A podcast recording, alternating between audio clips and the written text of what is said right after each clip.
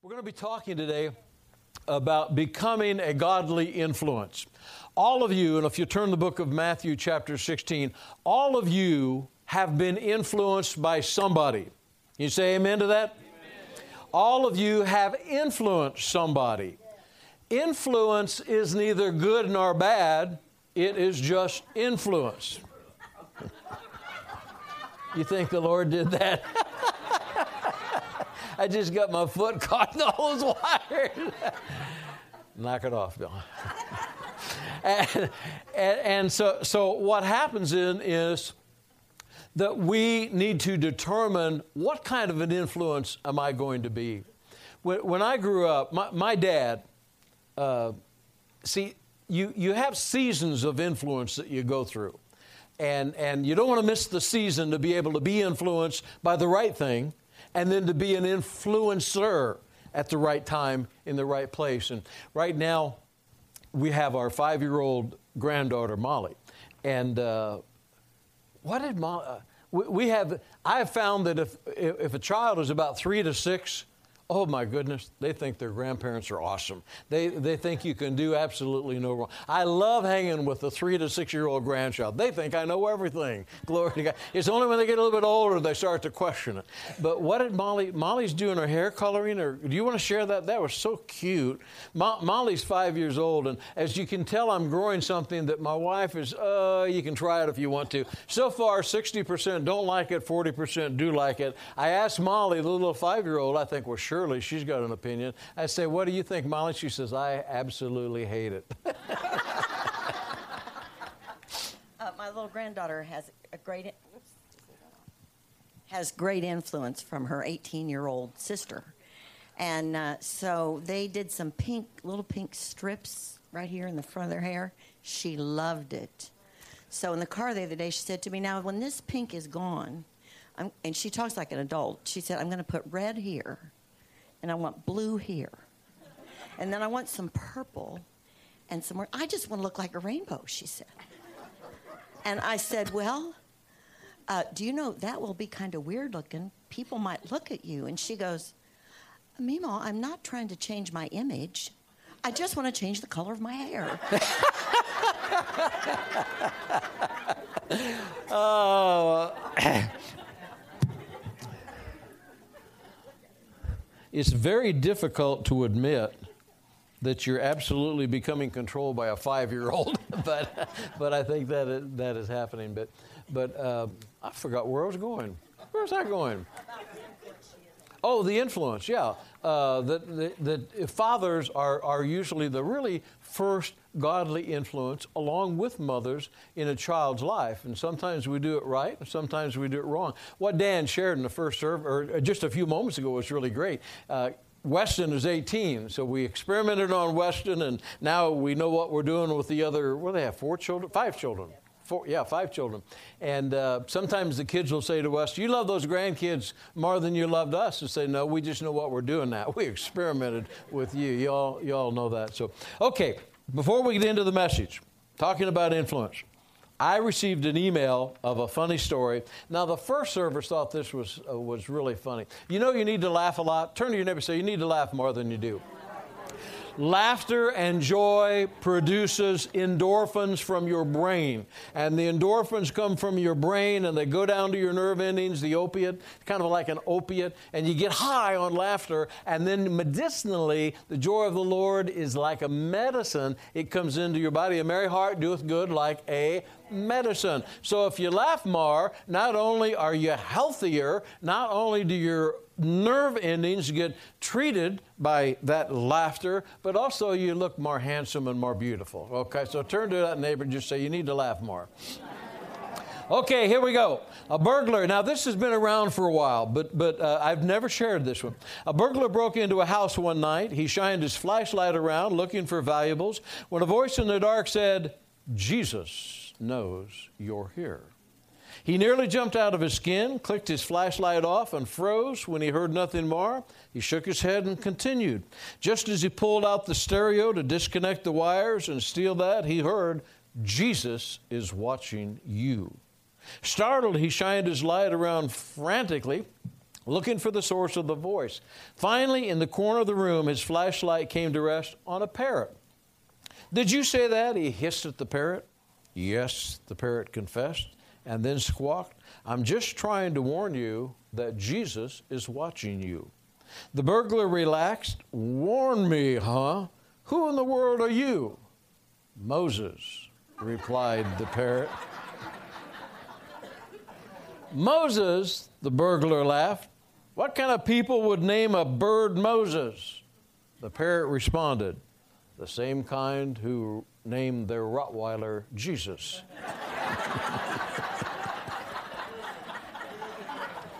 that was really cute. I like that one. For all of you dads, we have a wrist bracelet when you leave. Take as many as you want.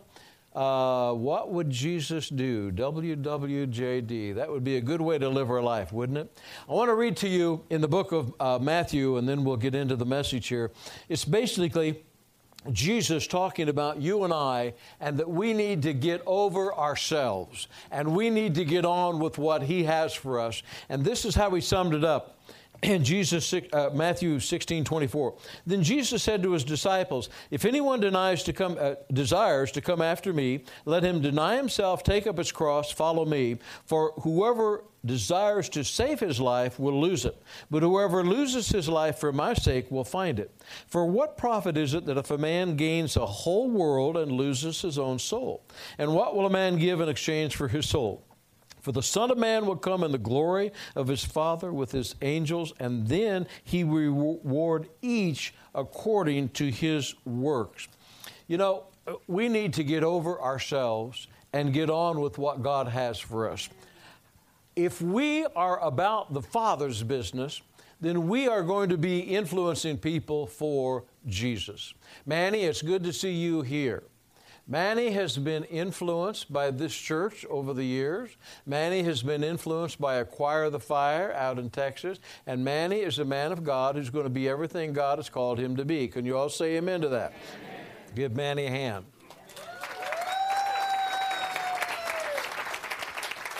Now I want all of you to say, Manny, I want you to live up to that. we have the ability everywhere we go to influence people. Pam told me one day, I told her something she needed to do, and she said, I don't think I'm going to do that. Or, no, no, no. She said, You can't tell me to do that. And I said, You're absolutely wrong. I can tell you anything I want. you don't have to do it, but I can tell you what you're going to do. Or no, I can tell you what to do. I can't tell you what you're going to what you're going to do. The other day, Pam said to me, Molly was over, and I said something to Pam. She says, "I don't think that's right." And I said, "I said if I said it, that settles it." She said, "No, I don't think that's right." So I went around the corner. I got Molly, and I said, "Molly, I want you to go in there and tell your grandma whatever Pop says is the way it is." Here's what I heard. Molly stomping in the room said, Mima, whatever Pop says is the way it is. I had to enlist a five year old to drive my point home. but we have so much influence, and I, I, was making a note as I was praying about this message and what the Lord was dropping in my heart. My dad was a great influence in my life, but I didn't know it at the time. Uh, I always thought my dad was just kind of, I don't know, just, just kind of, I don't know, just a nice guy. But my uncle, oh my goodness, he was cool. He drank beer, he smoked cigars, he had tattoos. He was the coolest guy I knew at the time. I thought he was so cool that I wanted to be like my uncle. Have you ever wanted to be like somebody only to become like them and realize you didn't like who you were? Turn to your neighbor and say, So far I can relate. my uncle was not a good influence on my life. I remember being in the fourth grade. I was a bat boy for the Fairfield softball team. And back in that era, they had a lot of softball leagues. And uh, they, most of the games were up at uh, the Loeb Field up there at, uh, by the park. And, and, and, and what they were, they played ball. They were great ball players, but they also drink a lot of beer. So not only you had the bats to contend with, you had the beer to contend with. And my, my uncle never had a problem with me taking a swig of beer. So at a young age, you know, you just, oh, he'd say, hey, hey, Billy, give me a, give me a beer. Well, you cap the, well, no, they were bottles, so you'd have take the top off. Of course, you want to make sure it's good, so you'd hand along. So, this one particular night, I'll never forget it. My influence, my uncle my mom was at a PTA meeting and I was the bat boy, and so my uncle had me doing my thing at the softball game. And after the softball game, he was, took me to drop me off at my uncle's. Well, they were drinking beer after the game and everything. Of course, I'd open the beer for him. He always thought that was really cool, and I always thought it was cool to take a little swig of beer. So I'd give them the swig of beer, and he drops me off to let me go into the PTA meeting where my mother was. And uh, so I walk. You already know what's going to happen, don't you?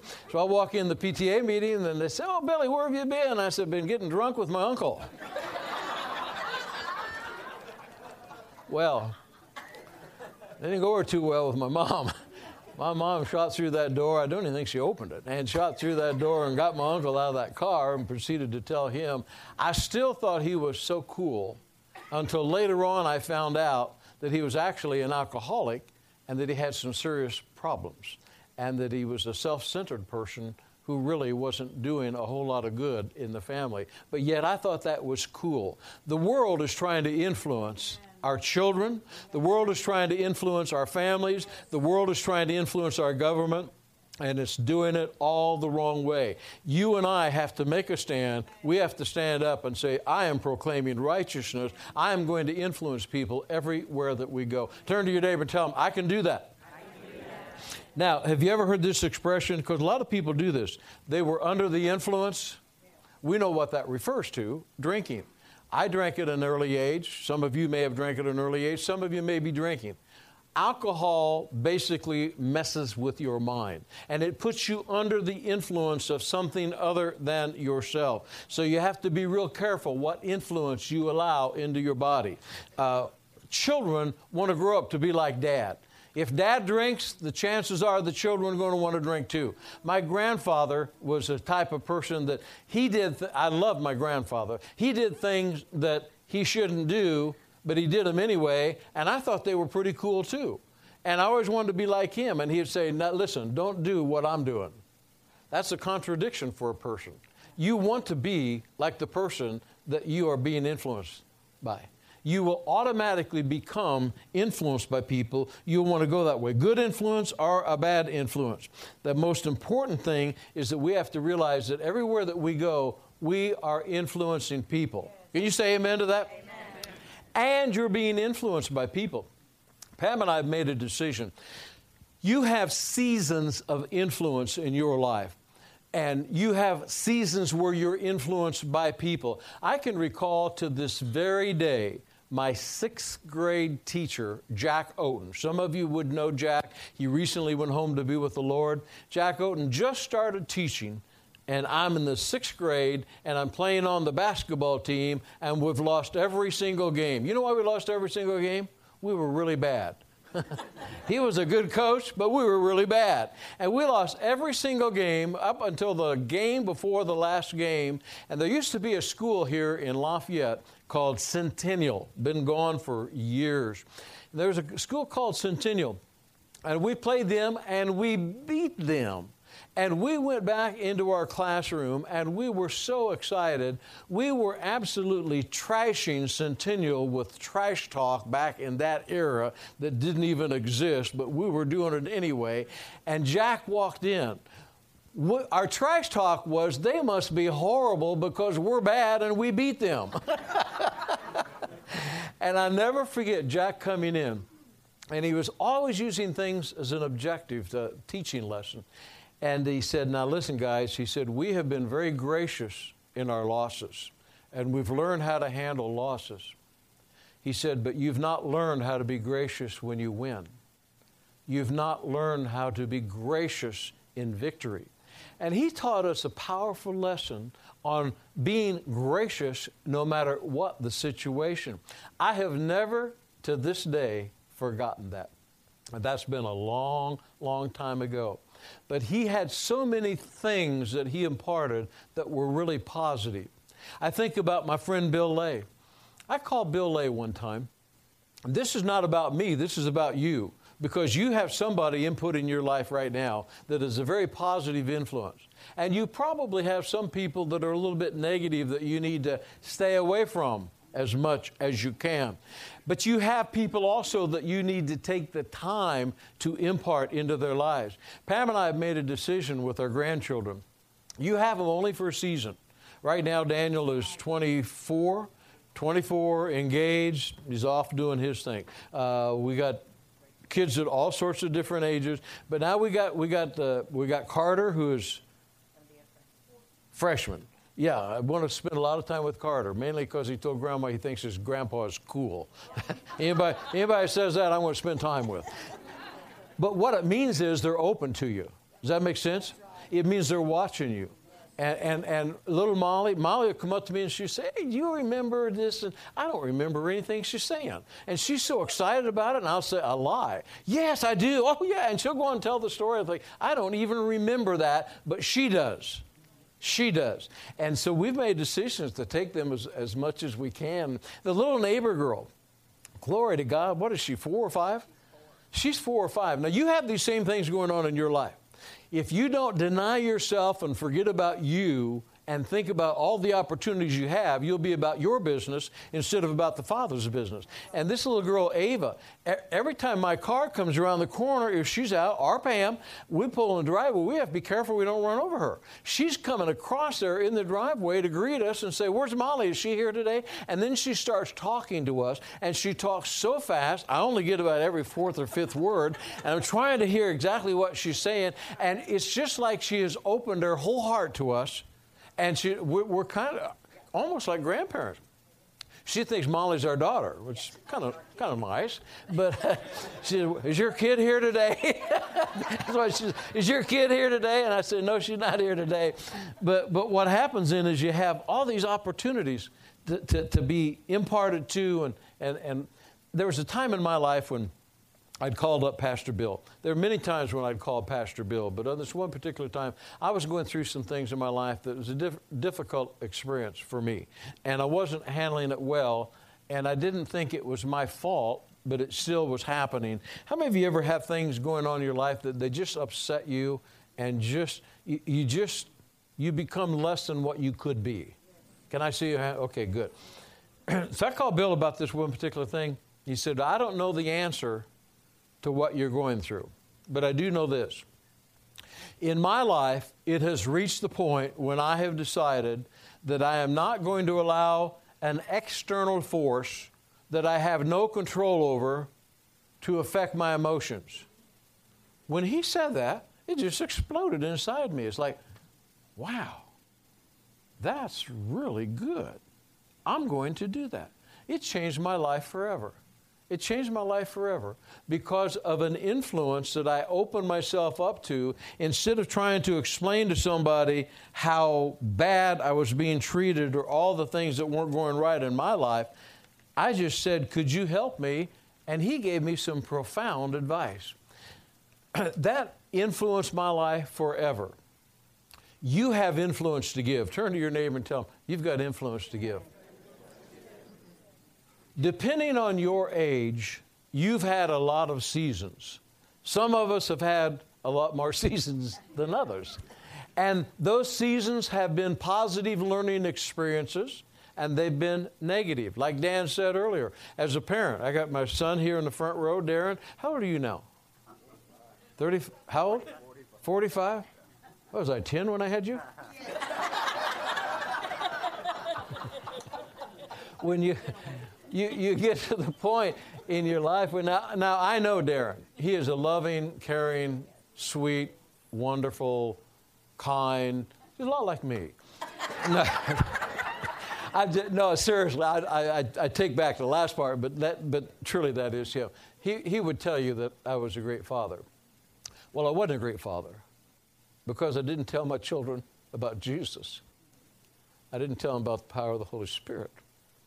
That came later when I crammed it down their throat and said, you will, go to, you will go to church and you will be happy and you will love Jesus, and if you don't, I'm going to knock the crap out of you. it wasn't exactly like that, but it was close, wasn't it?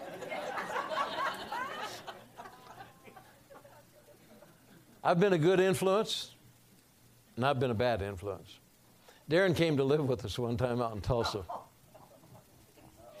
And I, I hadn't been saved very long. I was, I was really wired for being bad.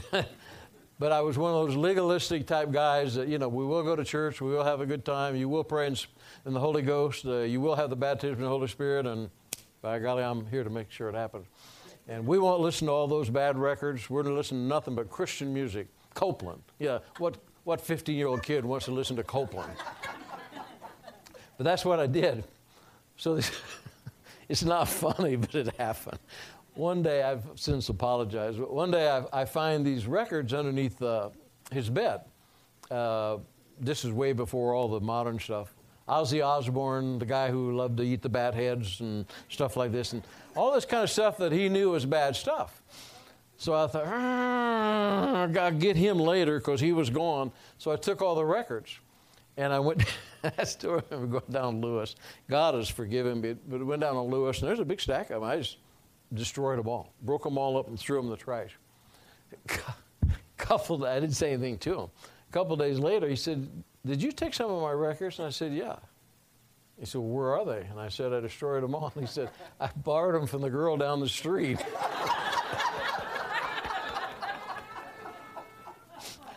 I, I said, You what? He said, Borrowed them from the girl down the street. I said, Well, you got some real tall tales to tell her because they are, they are gone. I really did a horrible job. And I know I did during that period of time. And it makes me cry because I can't relive it, but I can do the right thing from this point forward. And so can you. Turn your neighbor and say, So can you. You might not have been a perfect father, perfect mother, perfect aunt, perfect uncle, whatever, but you can change and you can do the right thing now for the rest of your life. And that's what living is all about. That's why I believe when Paul said, Imitate me as I imitate Christ. And then in Ephesians says that, that we should imitate God as dear little children. Children want to imitate their dominant influence. That's why every child, you know, parents will say to me sometimes, What do you think it's wrong that I drink?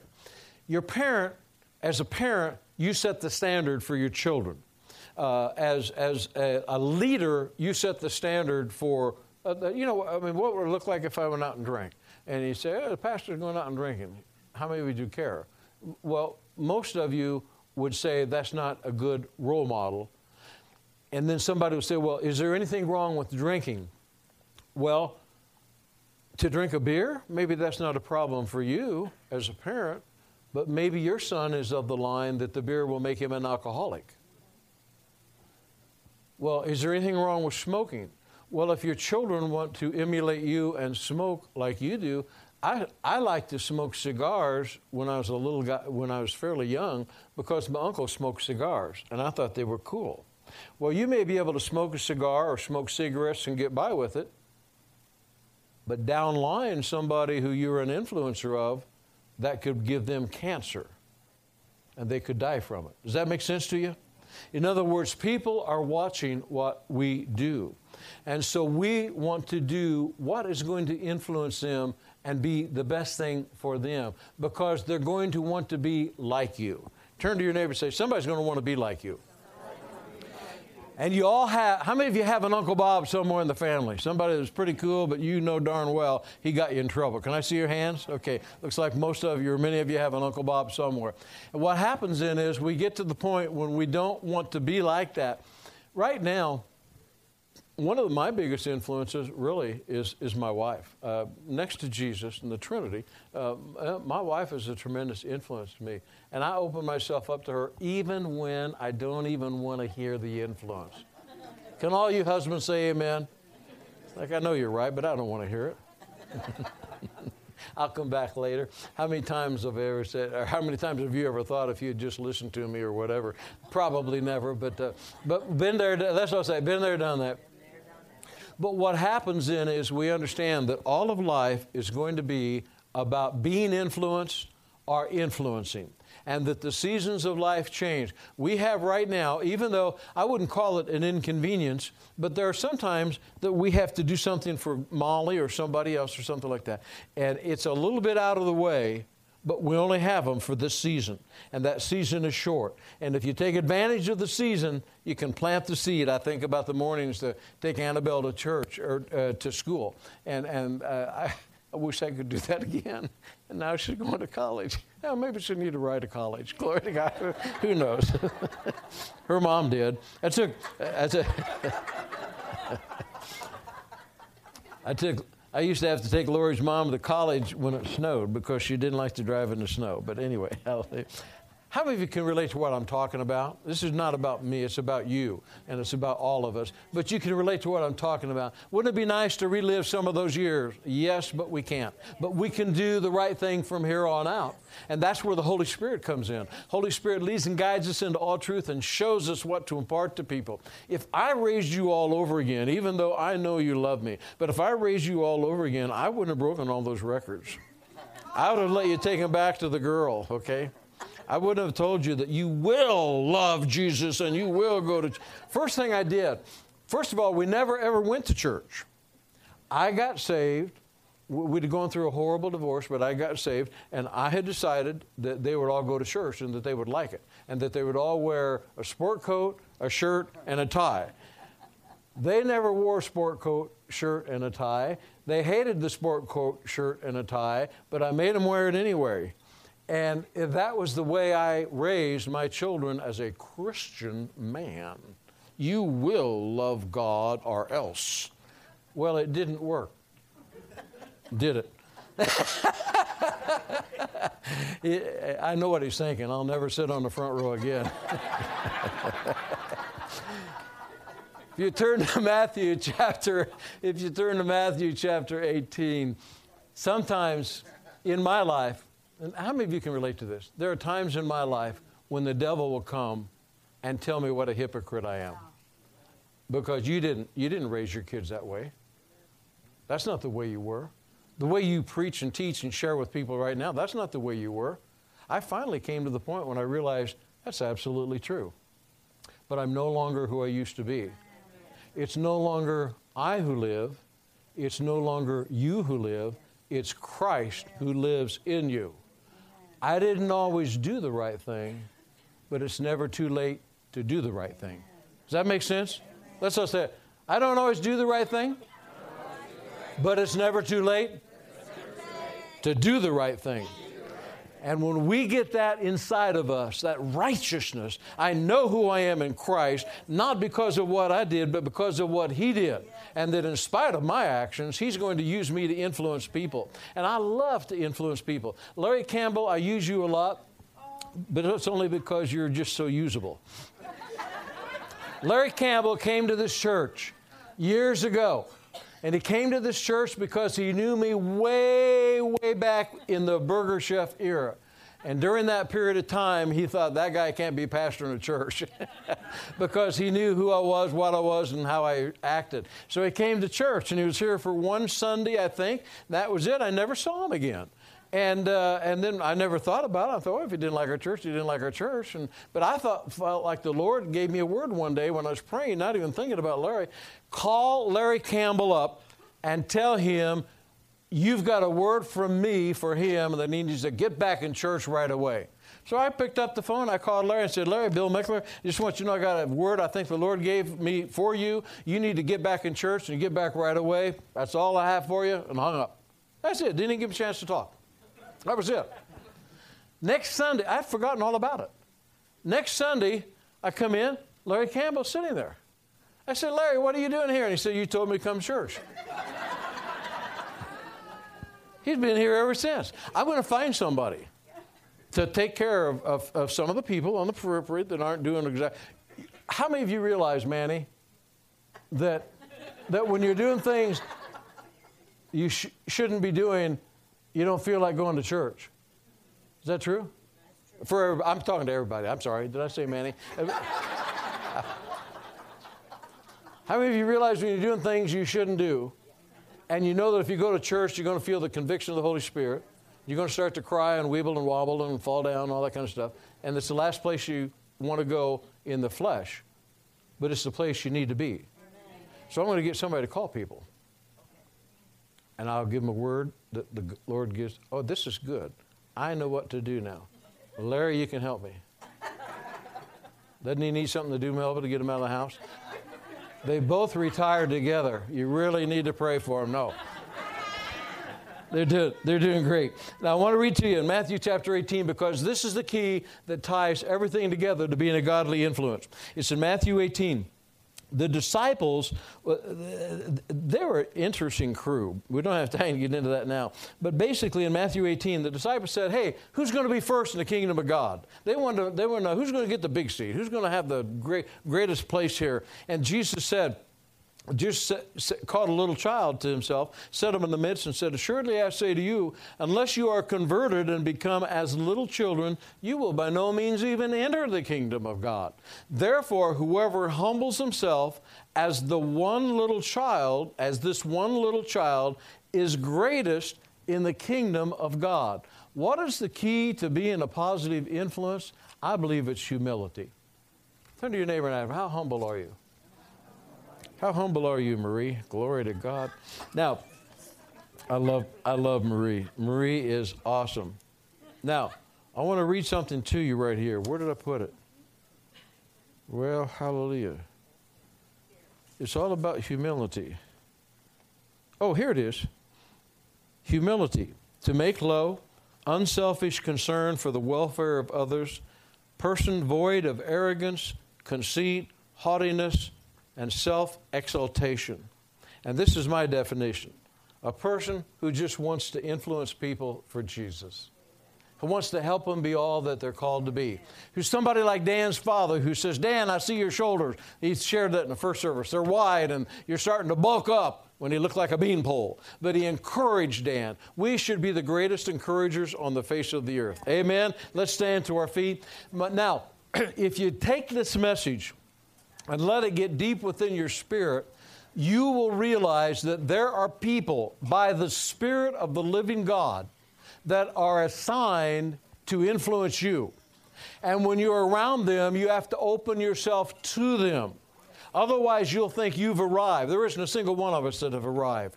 We all need input from other people, and God will show you who it is.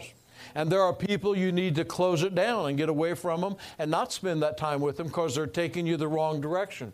But if you do that, you will then start to influence people with what God has already given you.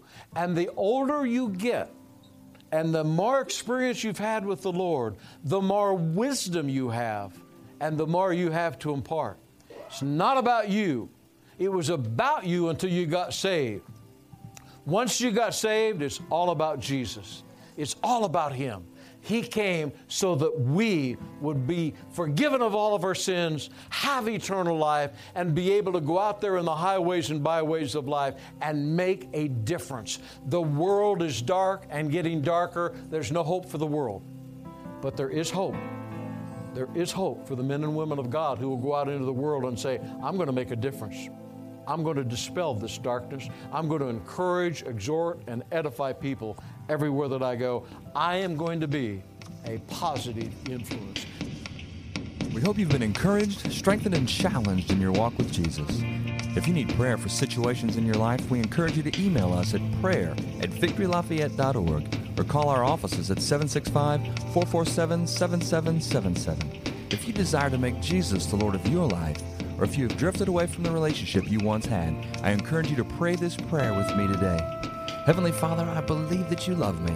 I believe Jesus died for me and rose from the dead. Today, I confess Jesus as my Lord and Savior, and I receive the forgiveness for all my sins. Holy Spirit, I thank you that you come into my life and empower me to live a victorious life. Thank you for saving me. In Jesus' name, amen.